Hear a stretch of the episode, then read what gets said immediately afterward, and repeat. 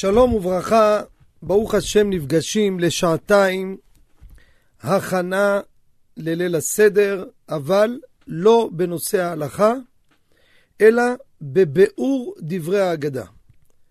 בעיקר על פי רבותינו הראשונים, בפשט הדברים, הבנת הדברים, כדי שנהיה מוכנים, מומלץ מאוד לכל אחד ואחד להיות עם מחברת ועט, או דף ועט, או עם ההגדה שלו, וככה נהיה מוכנים בדרך אה, הבנת הדברים בקצרה, ב- על פי, ב- כמו שאמרתי, על פי רבותינו הראשונים. הדברים כבר נתפסו בהגדה של פסח שהוצאתי לפני כמה שנים לבנימין אמר. השנה לא הדפסתי אותה, אז אני אציע את הדברים בפני המאזינים. אה, בעזרת השם, ביום חמישי הבא עלינו לטובה, המבט לשבת יהיו שעתיים בעשיית ליל הסדר הלכה למעשה עם כל ההידורים, נתמקד במצוות. כרגע אנחנו בתוכנית הזו עוסקים בהבנת ההגדה. אז כפי שידוע לכולם, ההגדה, המגיד, זה עיקר ההגדה, זה מצווה מן התורה, והגדת לבנך ביום ההוא לאמור. ובמגיד הזה צריך להבין מה אנחנו קוראים בהגדה, מה תיקנו לנו רבותינו. ההגדה מתחילה בקטע בארמית, הלחמה עניה דיאכלו אבתנה בערד מצרים. ההגדה כולה בלשון הקודש. מדוע היא פותחת בארמית? אז ברבותינו הראשונים, האורחות חיים, הראב"ן, הריטב"א, אומרים פשט פשוט, כדי שיבינו הנשים והטף. מחברי ההגדה היו מדברים, מספרים בלשון ארמית. אז אנחנו נשארנו גם כן עם אותה שפה. אבל הטעם הוא כדי שיבינו. מה המטרה? רק שהקורא יבין לעצמו? לא. והגדת לבנך. לכן היא מתחילה בארמית. יש פירוש אחר מיוחס לרש"י, כדי שלא ייכנסו אלינו השדים, אז מיד מתחילים בארמית, הם לא מבינים לשון תרגום. אבו דרהם, מרבותינו הראשונים, רבי דוד אבו דרהם, הוא מביא, כיוון שהמלאכים לא מבינים לשון ארמית, אז כדי שלא יוכלו לקטרג, לכן אנחנו מתחילים בארמית. עוד פירוש בספר אמת ליעקב מביא, כיוון שהשכינה עימנו, אנחנו רוצים להראות, לא צריכים את המלאכים. לכן מתחילים בשפה שהם לא מבינים. בקטע הזה, הלחמה ענייה, אנחנו אומרים, די אכלו אבעתנה בערד מצרים. לכאורה, הרי זה לא דרך חירות. הרי כל מצוות ליל הסדר בהסבה, מדוע אנחנו אוכלים לחם עוני? המאור והשמש מביא, רוצים להתנהג כעני שאוכל לקיום נפשו, מן הבא בידו, לא תענוגות. כל זה אנחנו עושים כדי לקדש עצמנו במועט. לכן, כשמגיעים ללילה הקדוש הזה, הגדול הזה, לכן אנחנו הולכים על הדבר הפשוט, המועט מאוד. אנחנו, העיקר שלנו זה הרוחניות. השלה הקדוש אומר שהטעם שאנחנו אוכלים את הלחם עוני זה לתיקון חטא עץ הדעת. יש שם דעה שהיה עץ הדעת, זה היה חיטה. לכן אומר השלה הקדוש, לכן ירדו למצרים לתקן את חטא הדם הראשון. לכן אנחנו אוכלים הלחמניה, לחם עוני. עכשיו, אנחנו אומרים בארמית, שאכלו אבותינו בארץ מצרים. והשאלה הנשאלת, הרי אכלו שיצאו ממצרים, לא כשהיו במצרים. אז למה אנחנו אומרים דיאכלו אבתנה בערד מצרים? באמת, יש גרסה שגורסים דיאכלו אבתנה בהפקות הון מערד מצרים. מה הפירוש? שאכלו אבותינו כשיצאו מארץ מצרים. אבל רוב ככל עדות ישראל אומרים בנוסח דיאכלו אבתנה בערד מצרים. שאכלו אבותינו בארץ מצרים, לא כשיצאו ממצרים. ואכן, אורחות חיים מביא על פי אבן עזרא. אבן עזרא עבר הרבה הרבה הרבה. ואחת התלאות שהוא עבר, שבו אותו, היה בשבי בהודו, והיו נותנים לו לאכול מצות. כל הזמן, באמצע השנה. למה? המצות, העיכול שלהם, לוקח זמן במעיים להתעכל, וגם מספיקים לאכול מזה רק קצת. ולכן היו נותנים לו קצת, ככה ירגיש שבע ולוקח זמן. אומר ארוחות חיים, זה מה שאנחנו אומרים. דאכלו אהבתנה בערד מצרים, שנתנו להם לאכול בארץ מצרים, נתנו להם לאכול מצות, כדי שבעבודה יאכלו קצת, וייקח העיכול שלהם יותר זמן. אומר הגר"א רבי אליהו מווילנה, נשים לב, לחמה עניה בגימטריה 210. זה רמז שאכלו לחם עוני ב-210 שנים שהיו, עבדו במצרים, כמניין רדו. וזה ממש כפתור ופרח על פי ביאור ראי בן עזרא. אנחנו אומרים, כל דכפין יתה ויכול. מה זה כל דכפין יתה ויכול? פירושו, כל מי שרעב יבוא ויאכל. וממשיכים, כל מי שצריך יבוא ויפסח. מה זה כל מי שרעב וכל מי שצריך? מה הפשט? פשט המילים. רעב, אז הוא צריך. מה הכפל הזה? בשינוי לשון. אומר בעל אמור וקציעה, הגאון ירבץ. כל דכפין, כל מי שרעב, אנחנו מזמינים אפילו גויים, משום דרכי שלום. וכל דצריך, מה זה צריך? זה עני מישראל שצריך לקיים המצווה. לא קשור לרעב, רעב או לא רעב, אתה חייב לקיים את המצווה. אז כל דכפין זה הולך על כולם. כל דצריך זה הולך על עם ישראל, העניים מישראל, שהם צריכים לקיים את המצווה, לכן אמר כל דכפין, כל מי שרעב, וכל דצריך יתה ויפסח. אנחנו ממשיכים, לאחר מכן שמוזגים את הכוס השני, וכאן הבן שואל, מה נשתנה הלילה הזה מכל הלילות וכולי. שאלה הנשאלת היא דווקא בפסח, ולכאורה סוכות זה גם זכר ליציאת מצרים. כי בסוכות הושבתי את בני ישראל בהוציא אותם מארץ מצרים. מדוע בסוכות לא אומרים מה נשתנה? עומד על השאלה הזו בעל הקורבן פסח, והוא מסביר. אומר, בסוכות זה לא נקרא שינוי שיושבים בסוכה. עם ישראל רגילים לגלות, עד הגאולה השלמה בקרוב אמן. אז הם רגילים להיות ארעיים, פעם פה, פעם פה. אז זה לא נקרא מה נשתנה. אבל פסח, שיש שינוי, יושבים כמלכים, לא כשאר ימות השנה, זה שינוי. לכן שואלים בפסח, מה נשתנה הלילה הזה? הלילה הזה, לילה כידוע, זה לשון נקבה. לילות. יום הוא לשון זכר. אומרים ימים. ידוע שביום יש יותר מצוות מהלילה, והזכר יש לו מצוות יותר מהנקבה. הנקבה, כל מצוות עשי של הזמן גרמה נשים פטורות. אומר הגר רבי אליהו מווילנה, שואלים, מה נשתנה הלילה הזה? הלילה הזה שונה, מה הוא שונה? שיש בו מצוות יותר מהיום. כל השנה הימים יש בהם מצוות יותר מהלילה, והלילה הזה, ליל הסדר, יש בו מצוות יותר. מה התשובה? אומר, מה נשתנה? מה זה מה? מה בגימטריה 45? אומר הגר"א, שזה כמניין אדם. אדם זה זכר. אומר, הלילה הזה סוד יום יש בו. לכן יש בו יותר מצוות. זה, ככה אומר הגר"א בטוב טעם, בשאלה מה נשתנה. לאחר מכן אנחנו ממשיכים לאחר שאמרנו את כל השאלות, את כל השאלות, הבן שואל מה נשתנה שבכל הלילות ככה ועכשיו ככה וכולי וכולי, ואז מתחילים לענות עבדים היינו לפרעה במצרים וכולי וכולי, וממשיכים ואומר, אילו להוציא הקדוש ברוך הוא את אבותינו ממצרים, הרי אנו בנינו ובני בנינו משועבדים היינו לפרעה במצרים. שואלים רבותינו, שאלה מאוד מאוד פשוטה. וכי אחרי שהוציא אותנו, אנחנו לא תחת שעבוד הגויים? מה זה, מה זה? אילו לא הוציאנו, היינו משועבדים, והיום אנחנו לא משועבדים, אנחנו בגלות.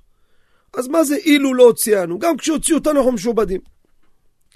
יש לזה, רבותיי, הבאנו בהגדה של פסח לבנימין אמר, שני תירוצים. תירוץ אחד של מרן עטרת ראשנו, רבי עובדיה יוסף, זר צדיק קדוש לברכה. תשמעו איזה תירוץ יפה, מרן תירץ. כידוע, פועל, אדם שכר פועל לעבוד.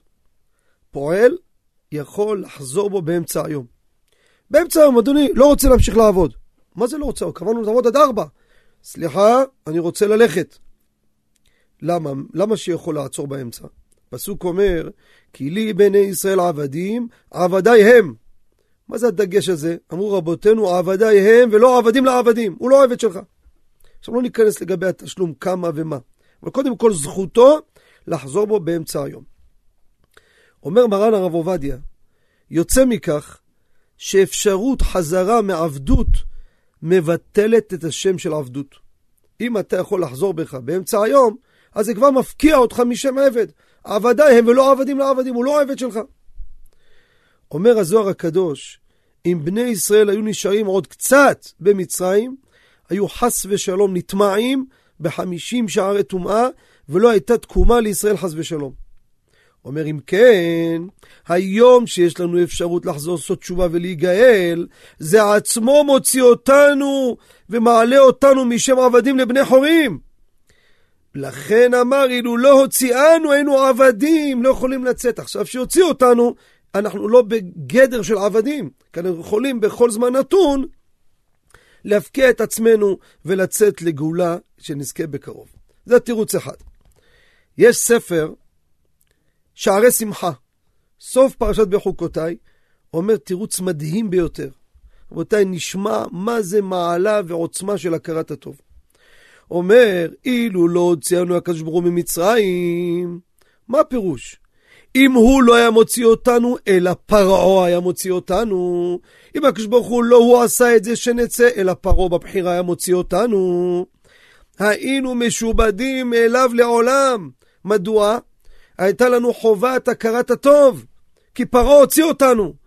אומר עכשיו שהוא לא הוציא אותנו, אלא הקדוש ברוך הוא הוציא אותנו, זה עצמו לא רוצה אותנו משובדים לפרעה לתמיד על הכרת הטובה. ממש מתוק מדבש. ממשיכים ואומרים, ואפילו כולנו חכמים, כולנו נבונים, כולנו יודעים את התורה, מצווה עלינו לספר יציאת מצרים. אפילו כולנו חכמים. שאלה נשאלת, מה זה אפילו חכמים? וכי חכמים ונבונים זה סיבה להיפטר מסיפור יציאת מצרים? מה הפירוש? אז בראשונים, פשט, הרשב"ץ, אבו דרם, ארי בן יקר, בעל התוספות ריד, שיבולי הלקט, כולם אומרים, כפשוטו, אפילו שהם כבר יודעים את כל הניסים ודרכי הקדוש ברוך הוא, עם כל זה מצווים לומר את ההגדה. כן, פשוט. יש פירוש אחר, כותב אותו בעל אגדת מנחת אשר, הגאון רבי אשר וייץ שליטה. הוא מסביר, אפילו אם היינו כולנו חכמים כדוגמת רבי שמעון בר יוחאי וחבריו, שפטורים מתפילה, ויש שאומרים אפילו פטורים מקריאת שמע, עוסקים כל הזמן בתורה. עם כל זה לא נפטרים מסיפור יציאת מצרים. זה הכוונה, אפילו כולנו חכמים, גם כן לא היינו נפטרים מסיפור יציאת מצרים. ממשיכה האגדה ואומרת, מעשה ברבי אליעזר, ורבי יהושע, ורבי אלעזר בן עזריה, ורבי עקיבא, ורבי טרפון, היו מסובים בבני ברק. מספרים ביציאת מצרים כל הלילה. שאלה נשאלת, מה אכפת לי מסובים בבני ברק? מה מעניין אותי איפה מסובים? מה זה משנה בני ברק? מה, כל מה שרבותינו מספרים, מספרים איפה היה?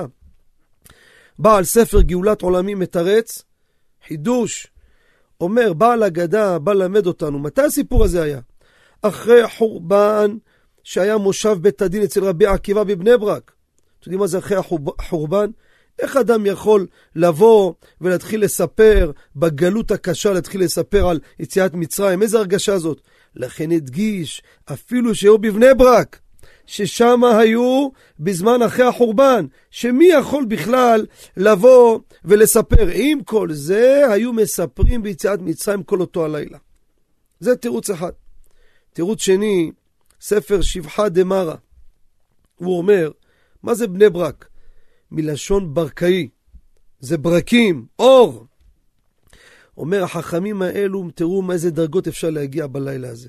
מרוב הקדושה, ראו את אור השכינה ולא הבחינו בין יום ללילה. היו מספרים. לכן באו תלמידיהם ואמרו להם, רבותינו, הגיע זמן קריאת שמע של שחרית. למה? אצלם היו, לא ראו יום לא לילה, כל אצלם אורות. זה העוצמה של הלילה הזה. אנחנו נמצאים בתוכנית מיוחדת, בלימוד וביאור דברי ההגדה של פסח, שנהיה מוכנים לקיים מצוות והגדת לבנך מן התורה בהבנה על פי רבותינו הראשונים. אנחנו הגענו לקטע הזה בהגדה, אמר רבי אלעזר בן עזריה, הרי אני כבן שבעים שנה, ולא זכיתי שתיאמר יציאת מצרים בלילות וכולי. קודם כל צריך להבין מה פירוש לא זכיתי. מה זה המילה הזאת לא זכיתי? אז מי שרואה את הראשונים, שיבולי הלקט, ארי בן יקר, הריטב"א, אבו דרם, אורחות חיים, סידור רש"י, כולם מסבירים לא זכיתי פירושו, לא ניצחתי. מה יש לנצח? היה מחלוקת, ויכוח בין רבי אלעזר בן עזריה לבין חכמים.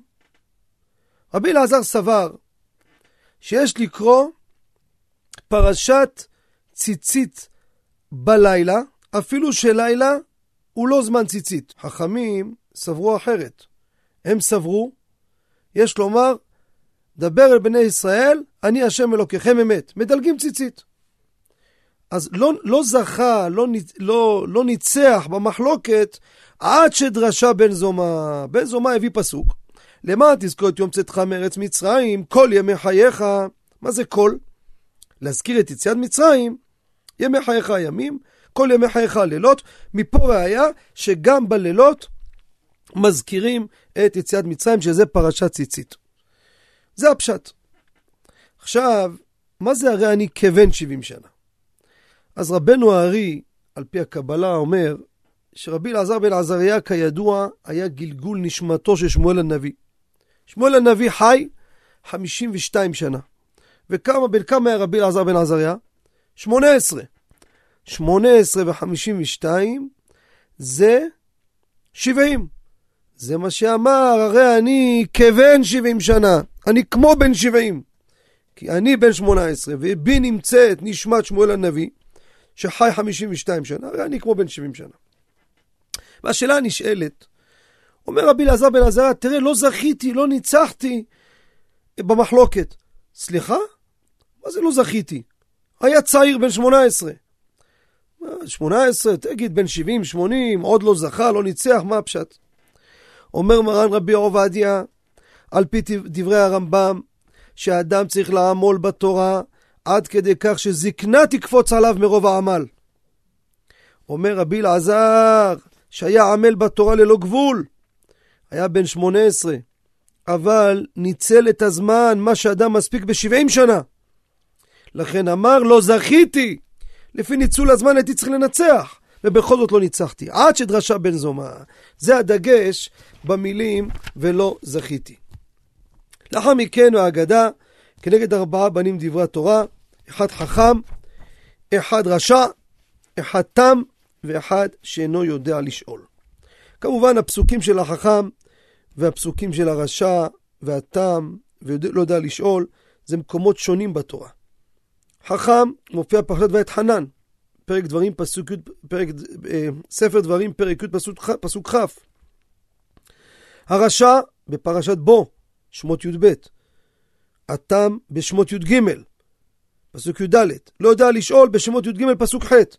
מקומות שונים, בשינוי לשון. מה ההבדל בין שאלת החכם לשאלת הרשע? חכם, מה אומר?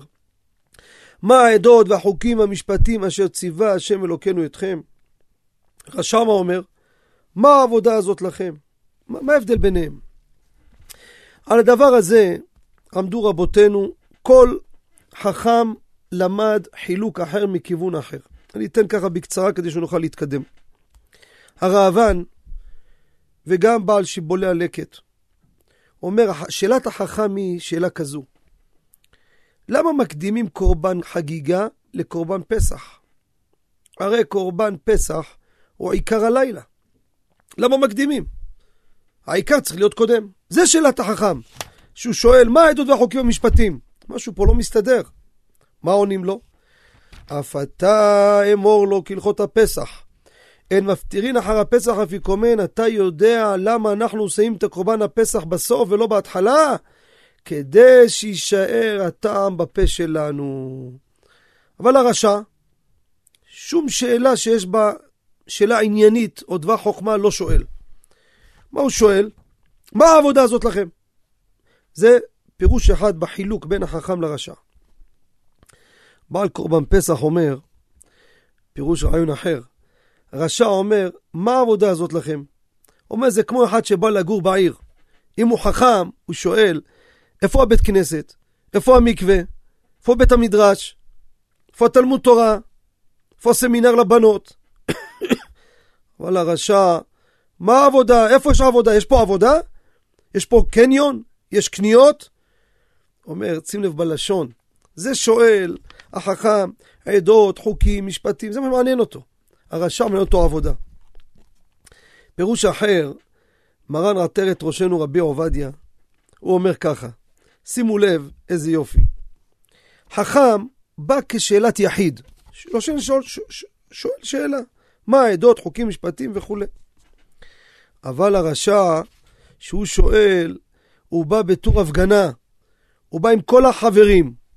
הוא לא שואל כשאלה, מציב עובדה. כמו שכתוב שם, והיה יאמרו עליכם ביניכם. מה העבודה הזאת לכם? כי יאמרו, לא ישאלו. הוא אומר, הוא לא שואל. מה אנחנו עונים לו? רבותיי, תשמעו איזה חידוש יש פה. לפעמים אדם בא מתווכח איתנו בנושא דת, נושא השקפה. אתה חושב אם אתה עונה לו, הוא בא, הרבה פעמים הוא בא להבין, לא בא להבין, הוא בא להקנית. הוא יגמור איתך, ישאל מישהו אחר. אז מה עונים לו? שים לב את הלשון. אומר, לכם ולא לו. אף אתה כעת שיניו. בעבור זה עשה השם לי בצאתים ממצרים, לי ולא לו. מה זה לי ולא לו? תגיד לו, לי, לי ולא לך. למה לא אומרים לך? כי לרשע אתה לא עונה. אל תענה לו. אז למה אתה עונה פה בכלל? כי הוא בא עם עוד אנשים, הם יכולים להיכשל, אז מה אני, אני עונה להם? לא, לא. מה אני אומר להם? עשה השם לי ולא לו, הוא אני לא מתייחס אליו. ואילו היה שם לא היה נגאל, אם הוא היה שם הוא לא היה נגאל בכלל. כי יש אנשים שאסור לענות להם בכלל. זה נקודה חשובה מאוד, שיש בה גם מסר לחיים. אני דרך כלל שמגיע במקומות אנשים באים, אתה רואה לפי ריסי עיניהם, שבאים סתם להקנית. אני אומר לבן אדם, אני מוכן עכשיו לשבת איתך שעה, אני אשרוף ואני אענה לך. אבל אתה מתחייב לי שאם אני אשכנע אותך, לא תשאל את השאלה הזאת יותר, אתה יכול להבטיח לי הבטחה? לא, לא, לא, לא, לא. לכן אתה לא בא להבין. אתה בא להראות שאתה יודע. אתה לש... בא לשאול בשביל לשאול. היום תורי, מחר זה רב אחר, מחרתיים זה מישהו אחר. אני לא משתף פעולה. זה לומדים את זה בהגדה של פסח.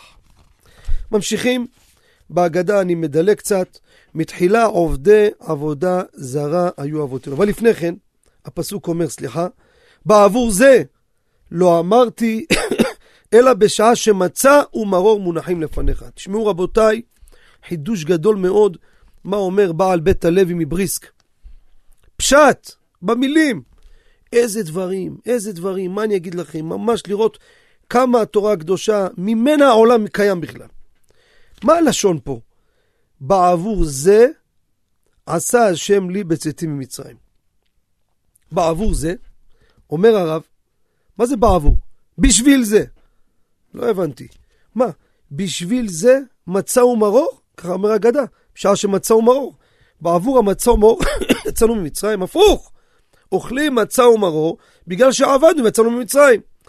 אומר הרב, אתה יודע מה הטעם שיצאנו ממצרים?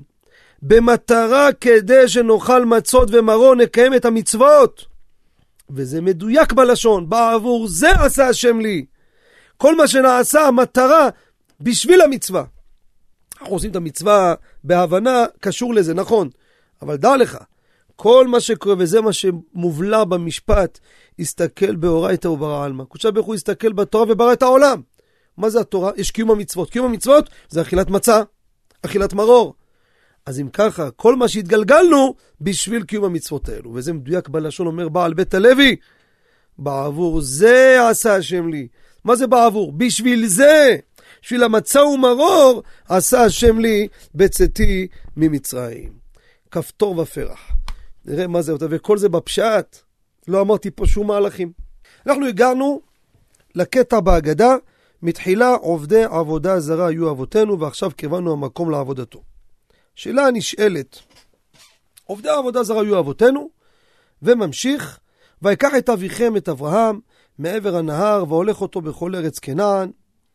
ועומדים על זה רבותינו בכמה מפרשים, גם הקורבן פסח, גם בהגדת חזון עובדיה של מרן רבנו עובדיה.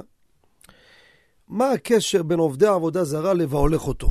מה, מה קשור? עובדי עבודה זרה, זה בעיה אחת. יש פה מישהו מזכה את הרבים. אומר על פי המדרש, למה אברהם אבינו דומה? לצלוחית של בושם, שכל זמן שעומדת במקומה, אין ריחה נודף. רק כשמנערים אותה ממקומה, אז ריחה נודף. אומר אברהם אבינו, ודאי היה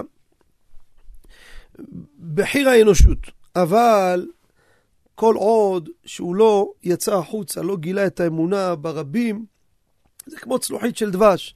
קח בקבוק היום, דבש, אה, סליחה, דבש אני אומר, בושם. לך לנו לסופר, תראה בושם עומד, ואתה לא מריח כלום. תנער אותו, אז תתחיל להרגיש. זה הקשר ביניהם. לאחר מכן, אנחנו ממשיכים ואומרים, ברוך שומר הבטחתו לישראל ברוך הוא. שהקדוש ברוך הוא חישב את הקץ לעשות. פה יש פה שאלה, משבחים את הקדוש ברוך הוא, שומר הבטחתו לישראל, ברוך הוא. הקדוש ברוך הוא, אתה עומד בהבטחה שלך, מברכים אותך. שואל המגיד מדובנה, נמצא בסוף פרשת מסעי. זה שבח לקדוש ברוך הוא? וכי יעלה על הדעת שקודשה ברכו לא יקיים מה שהבטיח? וכי בן אדם הוא? זה קודשה ברכו. איזה שבח זה? זה זלזול. אבל אומר המגיד מדובנה, מביא משל על הפסוק שמה, ועמידיה ליעקב לחוק, לישראל ברית עולם. אומר, היה איזה עובד אחד, עבד כל החודש קשה, סוף החודש הביא לו הבעל הבית המשכורת שלו. בדרך הביתה, מסכן, נפלה לו המעטפה, כל הכסף הלך, מחפש, מחפש, לא מצא כלום. מתקשר לבעל הבית, אומר, תשמע, אולי מישהו מצא, התקשר, אומר לו, לא מצאנו כלום. מסכן העובד הזה, בוכה, חודש שלם, מה יביא אוכל לבית שלו עכשיו? בעל הבית לא עשה שום דבר, הוא לא אשם, הוא לא חייב כלום. אבל אותו בעל הבית ריחם עליו, אמר לו, אתה יודע מה, אני מביא לך עוד משכורת. זה חידוש גדול, הוא לא חייב. אומר הקדוש ברוך הוא שמבטיח לקיים, שומר הבטחתו. גם אם אנחנו לא זכאים את ההבטחה שלו, הוא מקיים. זה השבח ברוך שומר הבטחתו ברוך הוא. זה שאומר הפסוק, כי לא אעזובך, עד אשר אם עשיתי את אשר דיברתי לך, שבכל מצב הקדוש ברוך הוא מקיים את ההבטחה שלו. זה ברוך שומר הבטחתו, גם אם אנחנו לא ראויים. אבל הוא נבטיח. מפה נבין רבותיי, הגאולה השלמה בפתח, כמה הבטחות קודשה ואיך הוא הבטיח, את הכל הוא יקיים. מאה אחוז. טיפה לא יוריד. וזה נקודה חשובה. וזה השבח לקדוש ברוך הוא. ממשיך, שומר הבטחתו וכולי, שהקדוש ברוך הוא חישב את הקץ. מה זה חישב את הקץ? עשה חשבון.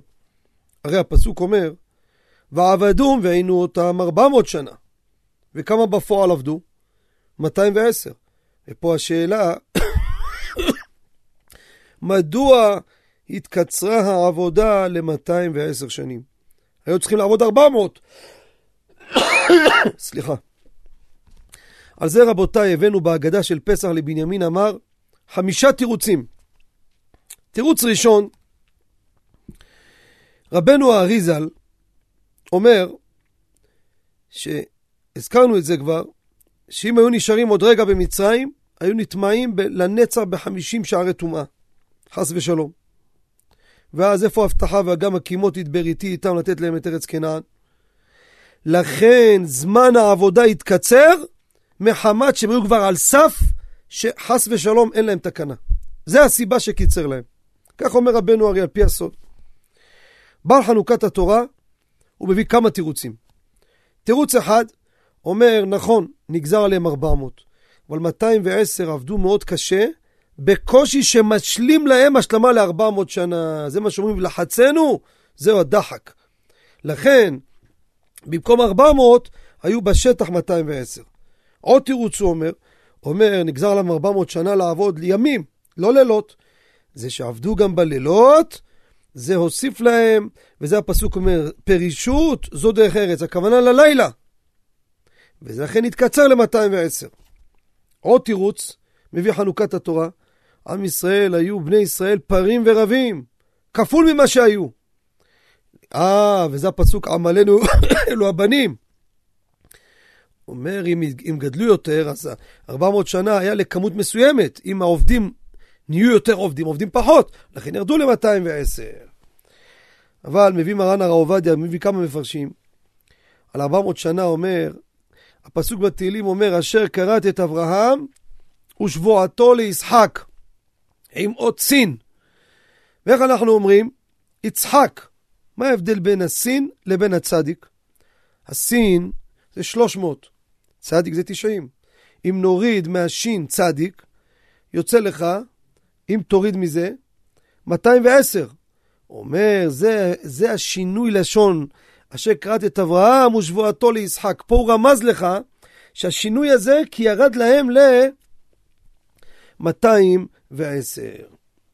ממשיך ואומר, ועבדום ועינו את 400 שנה, ואחרי כן יצאו בחוש גדול. המדרש אומר, אמר הקדוש ברוך הוא למשה, שבקש מעם ישראל, ישאלו, ישאלו איש מאת רעהו, ואישה מאת רעותה כלי כסף וכלי זהב, כדי שלא יאמר אותו צדיק, אברהם אבינו. ועבדום ועינו אותם, כי הם בהם. זה התקיים. אבל ואחרי כן יצאו ברכוש גדול, איפה זה? לכן אמר, תעשה לי טובה, תגיד להם שישאלו איש מאת רעו ואישה מאת רעותה כלי כסף וכלי זהב. ופה השאלה נשאלת, פה שתי שאלות. שאלה ראשונה, הרי ביזת הים היה שם יותר מאשר ביזת מצרים. אז למה צריך שישאלו איש מת רעו ואישה מת רעותה כלי כסף וכלי זהב? למה? הרי כבר שם הם מקבלים הרבה יותר. זו שאלה ראשונה. שאלה שנייה, מה זה שלא יאמר אותו צדיק אברהם אבינו, שהוא לא יתלונן ויאמר, הבטחה הראשונה יעבדו קשה, קיימת. ההבטחה השנייה לא קיימת, אני לא מבין. ואם הצדיק לא ידבר, אז מה? לא צריך לקיים את ההבטחה? ואם לא צריך לקיים, אז זה משנה מה ידבר. זה השתי שאלות שיש פה.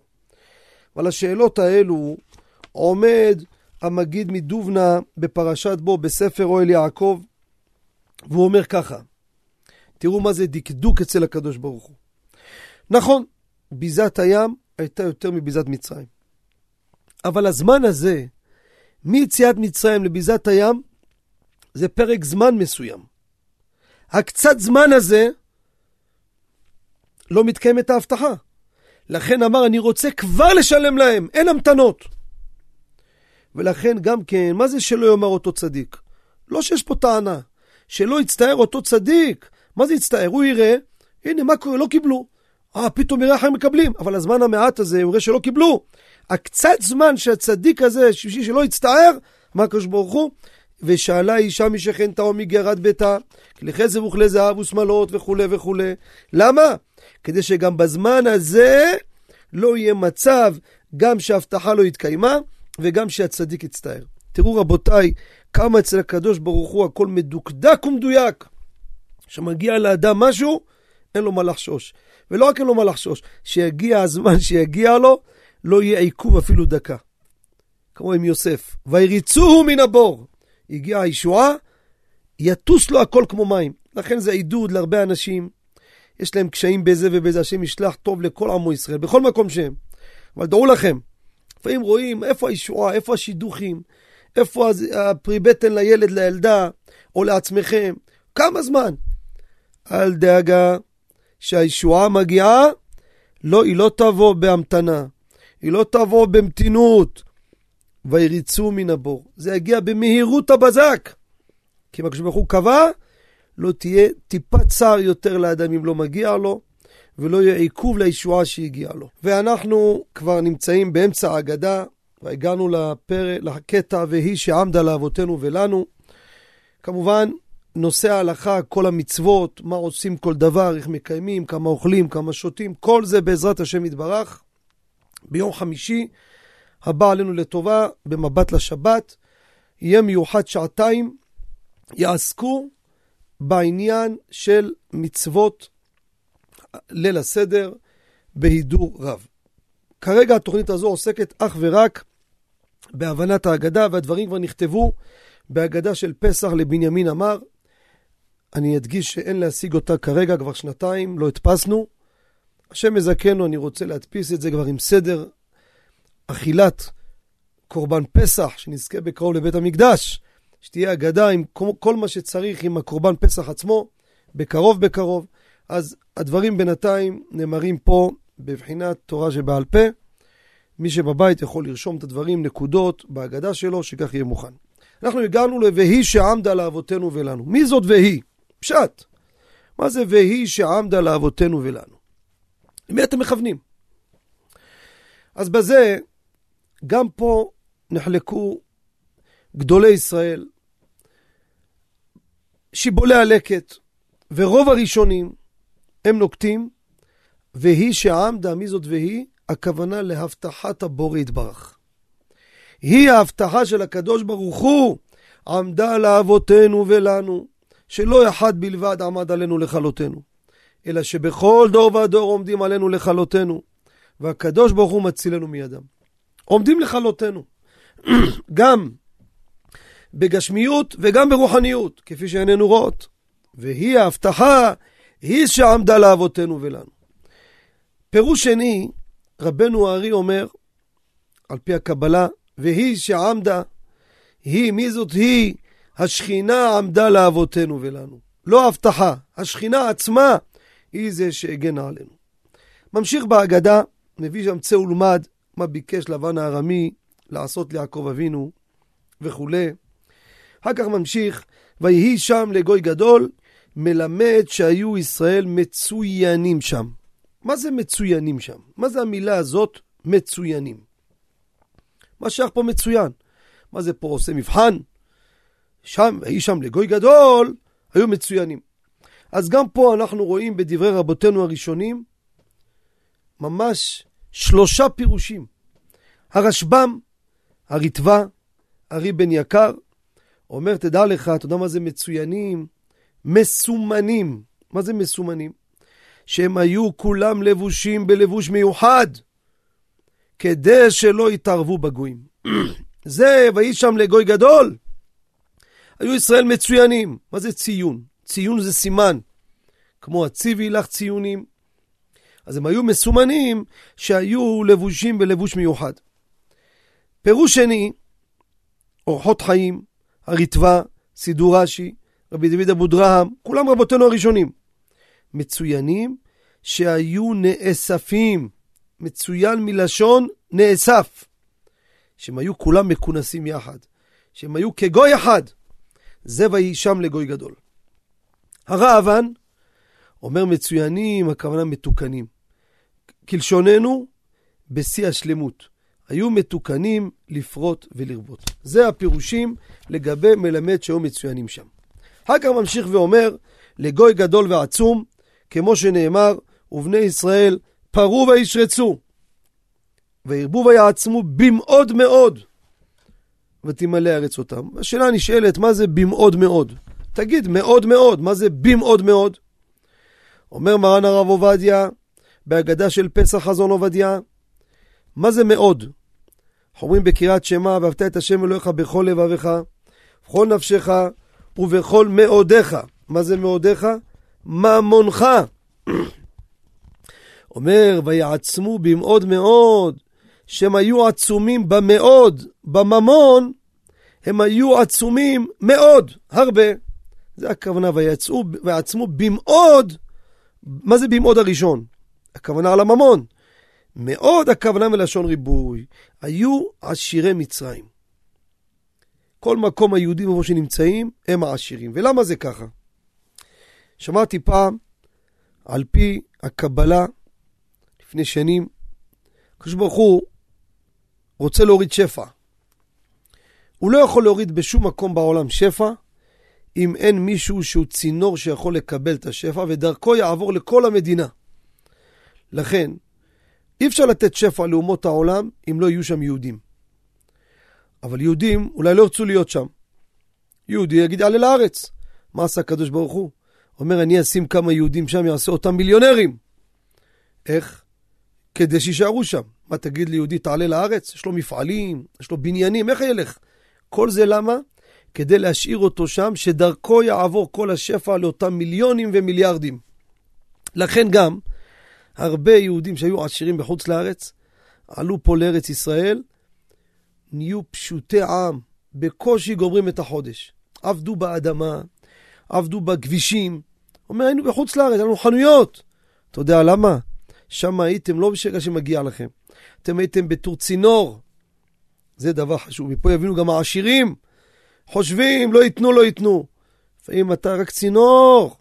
אם אתה לא תעביר הלאה, אז הצינור הזה מקולקל, צריך להחליף צינור. יעבירו את כל השפע לצינור אחר, והאדם הזה חס ושלום מתייבש. זו נקודה חשובה. נמשיך את ההגדה. ורב, כמו שנאמר, רבבה כצמח השדה נתתיך.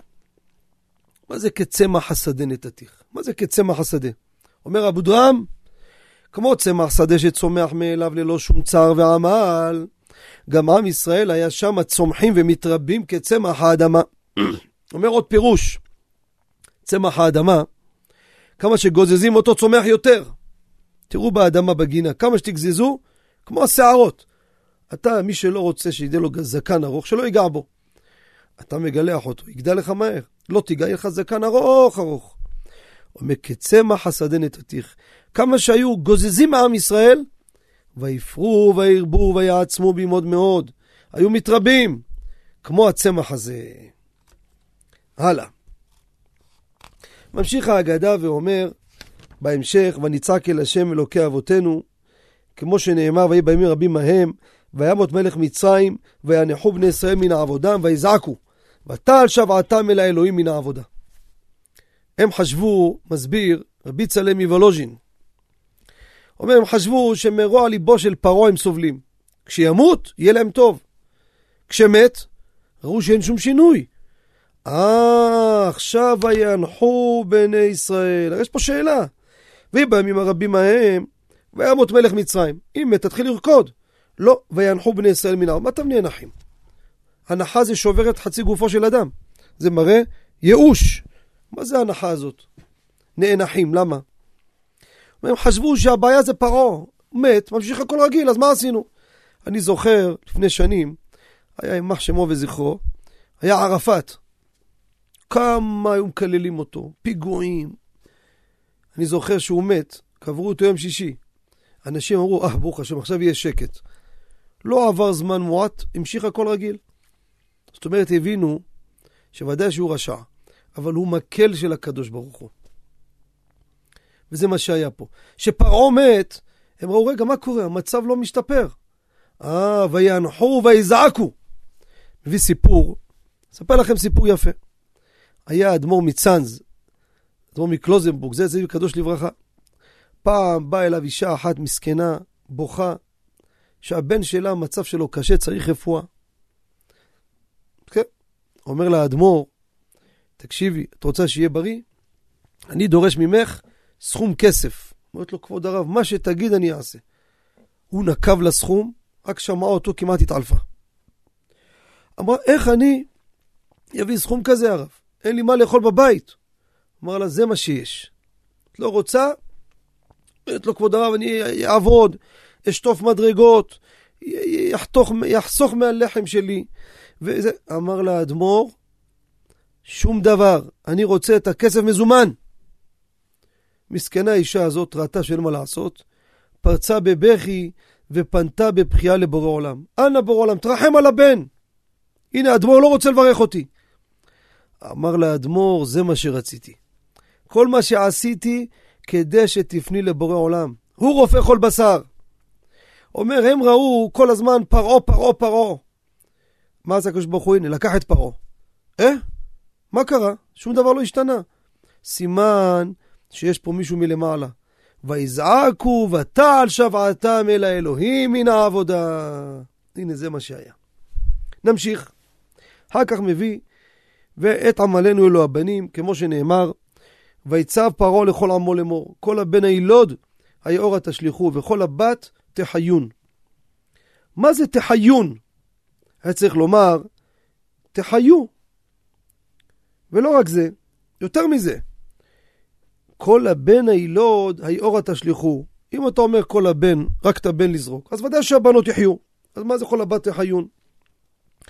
אומר מדרש רבה, המצריים היו שטופים בזימה, והם רצו את הבנות שלהם לתאוות שלהם. לכן אמר להם פרעה וכל הבת תחיון. יש לנו מטרה להחיות אותם. תשאירו אותם בחיים, לא מרחמנות, אלא למטרה של התאוות שלהם. לכן הדגיש את הדבר, וזה תחיון, להשאיר אותם ממש בשבילכם. אחר כך, ממשיך, הוצאנו השם ממצרים, ועברתי בארץ מצרים, ביד חזקה, ובזרוע נטויה, זו החרב, וכולי. הפסוק אומר, למכה מצרים בבחוריהם. מה זה הדבר הזה? וחרבו של עופה בידו נטויה על ירושלים. אומר בעל שיבולי הלקט, מביא פסיקתא, למכה מצרים בבחוריהם, המצריים נלחמו עם ההורים שלהם, שיוציאו את בני ישראל ממצרים, והרגו איש את אחיו בחרב. זה למכה מצרים בבחוריהם. הבכורים שלהם היכו בהם. ממשיך שם שיבולי הלקט בשם אחיו רבי בנימין. אומר, מה שאומר פה זה שם המפורש שנקרא חרבו של משה. שעל ידו עשה משה את כל האותות. וזה מזרוע נטויה, זו החרב. זה הכוונה וחרבו של עופה נטויה על ירושלים. לאחר מכן ממשיכים, ובמופתים זה הדם, כמו שנאמר, ותתי מופתים בשמים בארץ, דם ואש ותמרות עשן. ואחר כך ממשיך ואומר, דבר אחר ביד חזקה שתיים, זו הנטויה שתיים וכולי. אחר כך רבי יהודה היה נותן בהם סימנים. דצח עדש באחיו. ופה השאלה, לא, לא מובן מה זה הדבר הזה. רבי יהודה נותן בהם סימנים. מה, קשה לזכור עשרת המכות בעל פה? אתם מכירים מישהו שלא יודע את עשרת המכות בעל פה? דעת, צפרדע, קינים, ערוב, דבר, שכין וכולי. רבי יהודה נותן בהם סימנים. סימנים עושים לדבר שקשה לזכור. אתה עושה סימן. פה רבי יהודה נותן בהם סימנים. מה העניין בסימנים האלו? וגם בסימנים שעשה, תשימו לב, חילק אותם לשלושה קבוצות. לא סתם, יכול לעשות ראשי תיבות בשתי קבוצות, עשה שלוש, שלושה קבוצות. דצח, דם צפרדע קינים, עדש, ערוב דבר שכין, באחיו, ברד הרבה חושך בכורות. ופה צריך להבין מה זה החלוקה הזו. הגענו בהגדה לרבי יהודה, היה נותן בהם סימנים. דצח, עדש באחיו. שאלנו, מה זה ראשי תיבות הזה? יש מישהו לא יודע את עשרת המכות בעל פה? ועוד שאלנו, למה חילק אותם לשלושה קבוצות? אז פה אני רוצה להביא כמה תירוצים, רבותיי, ונשים לב דבר מעניין. פירוש ראשון, עומד על זה, יש פירוש נקרא פירוש קדמון. גם שיבולי הלקט, רבינו צדקי הרופא, גם הרשב"ץ ביבין שמועה, גם בעל הריד, תוספות ריד, כולם מסבירים ככה. למה עשה את הסימנים האלו? דצח עדש באחיו, תשימו לב, הם גימטריה 501. מה נרמוז? 50 מכות שאמר רבי יוסי הגלילי, 200 מכות שאמר רבי אליעזר, כל זה שלקחו על הים, 50 מכות שאמר רבי עקיבא. ביחד כמה זה? יש לכם, יש לכם 50 ועוד 200 ועוד 50 והאחד, לפי החשבון, 50 מכות שאמר רבי עקיבא, גם כן תוספת. והאחד הנוסף זה אצבע אלוקים, יוצא בסך הכל 501. בא רבי יהודה לומר, כל הדעות האלו צדקו. זו שיטה נוספת. כל המחלוקת שהייתה, אומר רבי יהודה, אני מסכים כמו כולם, מצרף את כולם. שאל אותי, אם זה בגימטריה 501, בחשבון יוצא 500. תוספות ריד, אמרנו, אחד אצבע אלוקים. הוא אומר דבר מעניין, כלל שנדע אותו. אחד נוסף לא מעלה ולא מוריד. תלמדו כלל בגימטריה. לא מקפידים על אחד מיותר או חסר. כך אומר מפורש התוספות ריד. זה דבר מעניין, כלל שנדע אותו. יש ראשונים, פעם ראיתי שאומרים גם שתיים לא מקפידים, לא משנה. זה תירוץ ראשון. תירוץ שני, מה רבי יהודה רצה לעשות? אומר רבי יהודה החסיד, הביא אותו שיבולי הלקט וגם הרשב"ץ. בתהילים, המכות לא מסודרים כמו כסדר התורה. דוד המלך סידר אותם בסדר אחר.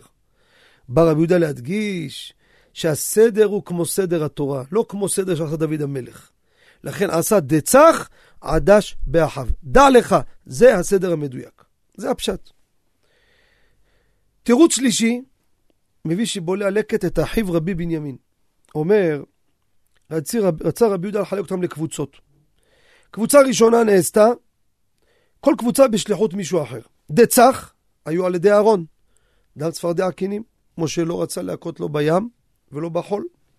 עדש היו על ידי משה ואהרון. באח ברד הרבה חושך על ידי משה רבנו. מכת בכורות עדי קודשה ברכו בכבודו בעצמו. לכן רבי יהודה חילק אותם שנדע, כל קבוצה נעשתה על ידי מישהו אחר. תראו כמה תירוצים.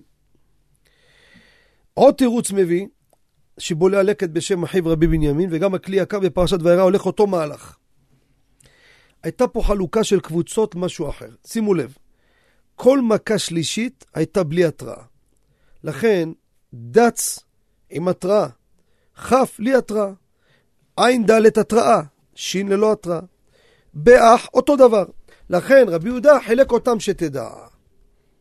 עוד דבר, החלוקה של המכות שקודשה בריחו נתן, הייתה מכות בכל כוחות הטבע. אומר אורחות חיים, תראו איזה קבוצה. דצח, היו מכות הארץ והמים.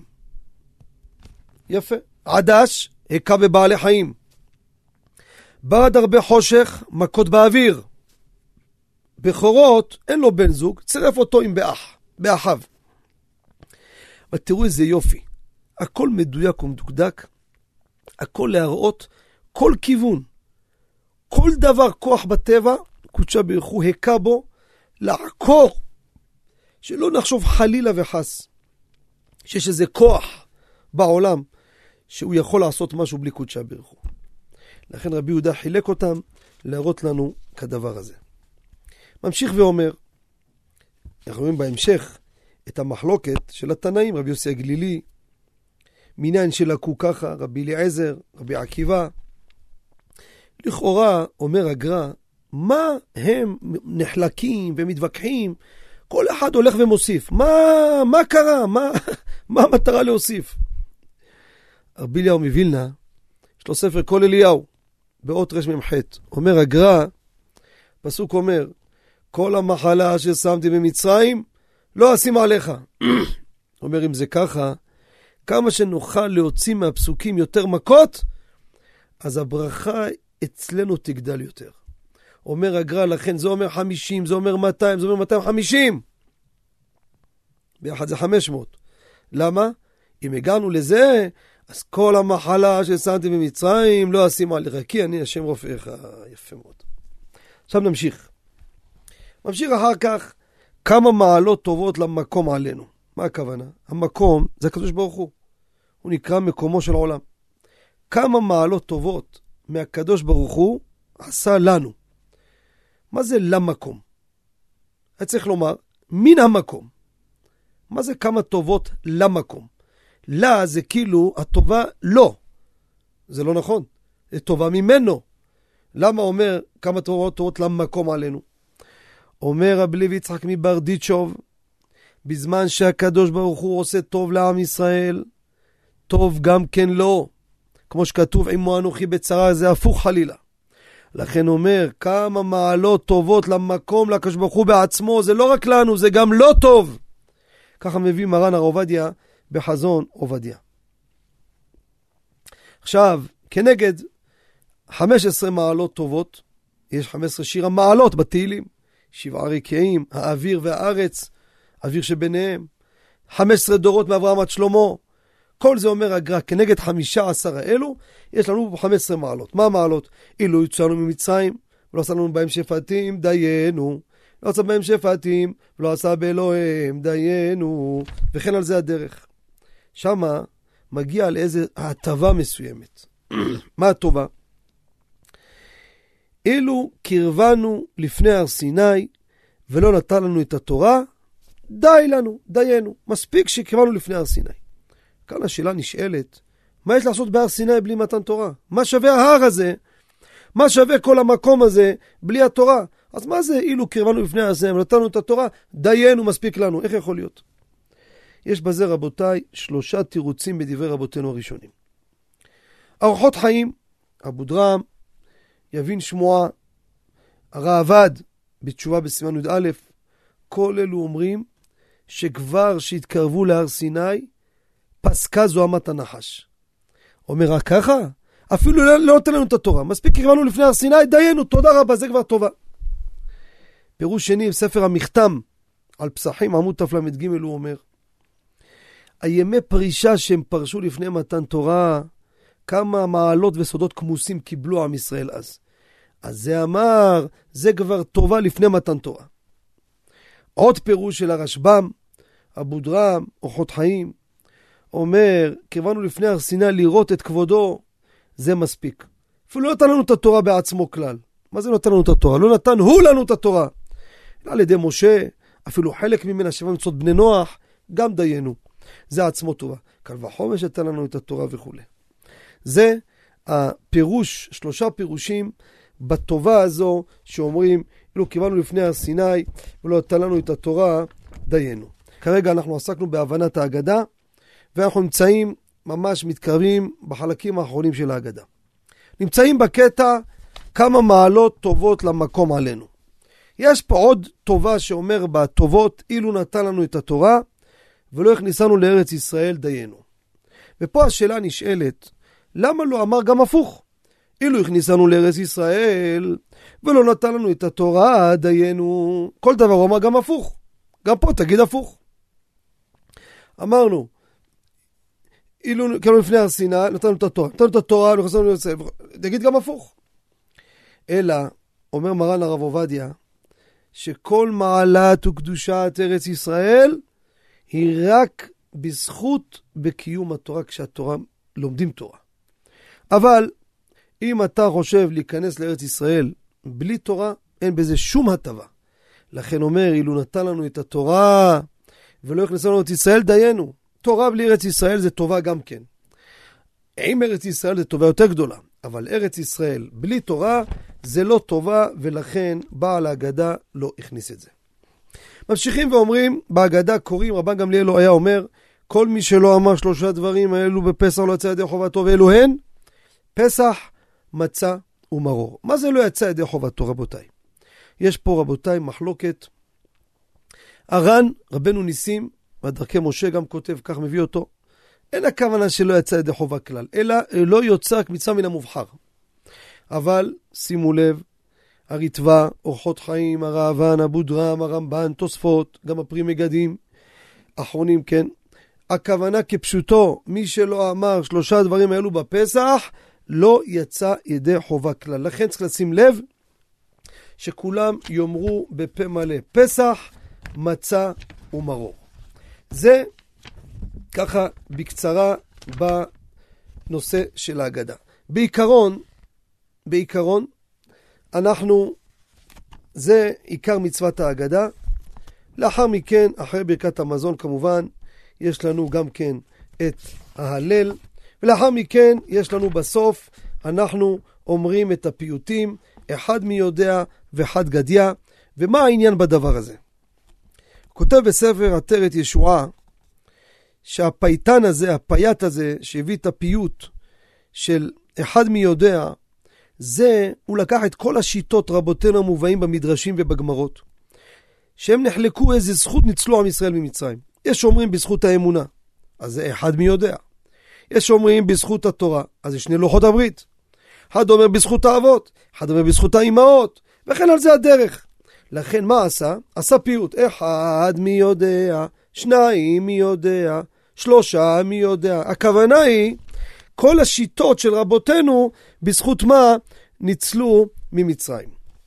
זה בקצרה שנדע על מה הולך הפיוט הזה, מה הרעיון. עכשיו יש לנו עוד פיוט.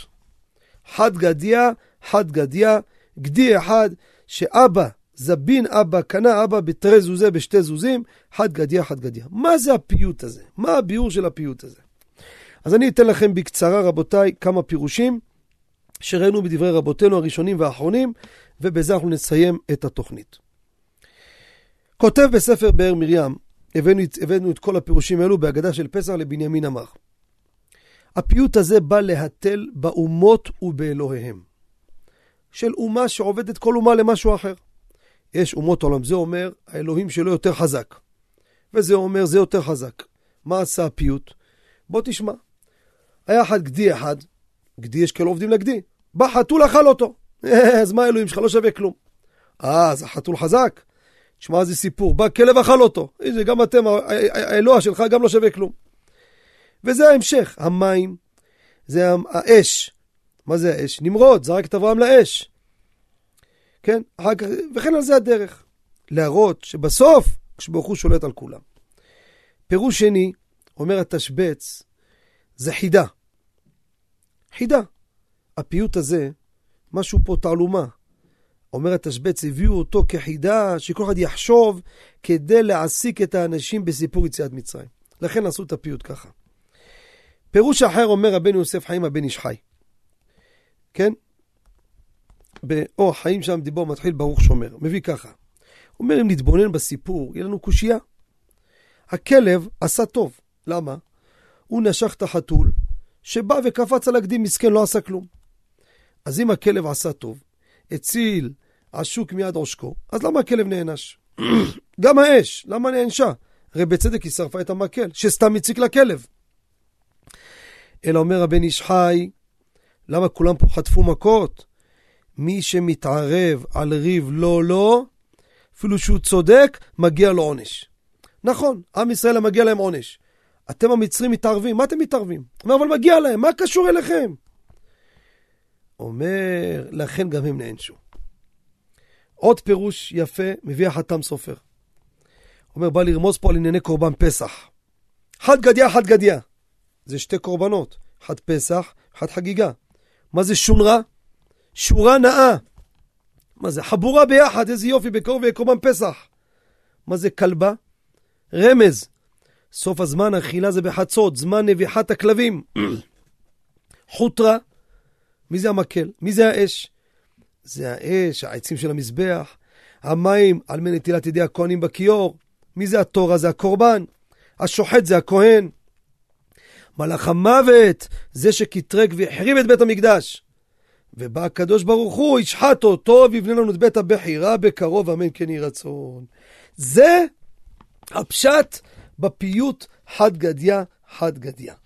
זה בקצרה, ויש עוד דברים שלא אמרתי בפניכם, אבל עד כאן, בסייעתא דשמיא, זה ביאור ההגדה. אני רוצה לומר לכולם שוב, יום חמישי הבא עלינו לטובה, בעזרת השם יתברך. אנחנו נהיה פה ברדיו, נעשה שעתיים אה, מבט לחג, הכנה של ליל הסדר בהלכה למעשה כל המצוות, לשים לב ביום חמישי. אני רוצה לתת בפניכם אה, לשבוע הזה, ממחר, מקומות בארץ שהציבור מוזמן לבוא לשיעור. מחר יום שני, בשעה תשע ורבע, במעלה אדומים, בית הכנסת עלי עשור ועלי נבל, רחוב דרך מדבר יהודה, 37, הציבור מוזמן לשיעור על סיעת ליל הסדר הלכה למעשה. יום שלישי, תושבי נתיבות, 11 בבוקר, בית הכנסת מאורות נתן, רחוב בן גוריון 6. לאחר מכן תושבי נתיבות בשעה 12, בית הכנסת בית מעריץ, רחוב דרכי רפאל 8. לאחר מכן בשבע בערב תושבי רחובות, בית הכנסת יאירי, רחוב מששווילי 2. בשעה 8, מושב בן זכאי, בית מדרש חזון עובדיה. בשעה 9 ורבע, שוב רחובות, רחוב הלח"י 36, בית הכנסת דרכי אמונה. יום רביעי, בשעה רבע לשבע, מושב שוקדה, בית הכנסת הרשב"י. לאחר מכן, בשעה רבע לתשע בערב, בית, בקריית גת, בית הכנסת משכן יעקב, רחוב ברזני 17, וביום חמישי, פה, בקול ברמה, בין 10 ל-12, הכנת ליל הסדר, הלכה למעשה, כל ההלכות, שנהיה מוכנים. הפעם השקענו בנושא לימוד ההגדה, יום חמישי, הלכות קיום המצוות של ליל הסדר. אז מי שמעוניין לשמוע את התוכנית הזאת בשידור חוזר, ללא פרסומות, אפשר גם בקו הטלפון 077 22 22 211, יש שם שלוחה של שמיעת שידורים חוזרים של מבט לשבת. כמו כן, מי שרוצה לקבל את זה בוואטסאפ, אני אתן לכם מספר, תרשמו אותו, תכתבו לו את המילה צרף, תקבלו גם את התוכנית וגם תקבלו כל יום שתי דקות הלכה מעניינת בסרטון שעבדכם מוסר, גם תחכימו וגם תזכו את הרבים. תעבירו הלאה לעוד בני משפחה, עוד ידידים, ילמדו, יחכימו. אני לא בא לעודד חלילה החזקת וואטסאפ, אני עושה את זה לאלו שכבר מחזיקים את זה. כמציאות קיימת. מי ששואל אותי לעשות בשביל זה, חלילה וחס, לא יביא את זה לביתו, גם לא תקשר.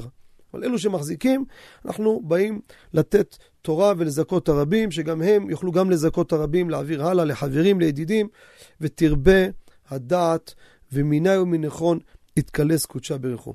אז נכון לעכשיו אנחנו מסיימים את התוכנית, שיהיה לכם יום טוב, שבוע מוצלח בהכנות לחג, ופסח כשר ושמח, ונשתמע ביום חמישי הקרוב. שלום, שלום, ו... ותודה. סליחה, תודה לצוות המסור והנפלא, יורם יצחק וזנה, וכן שמחה בונים, וכן ישראל כהן, רפי אוחנה, חפץ השם באדם יצחק גדיל תורה לאדירה, שלום שלום וכל טוב.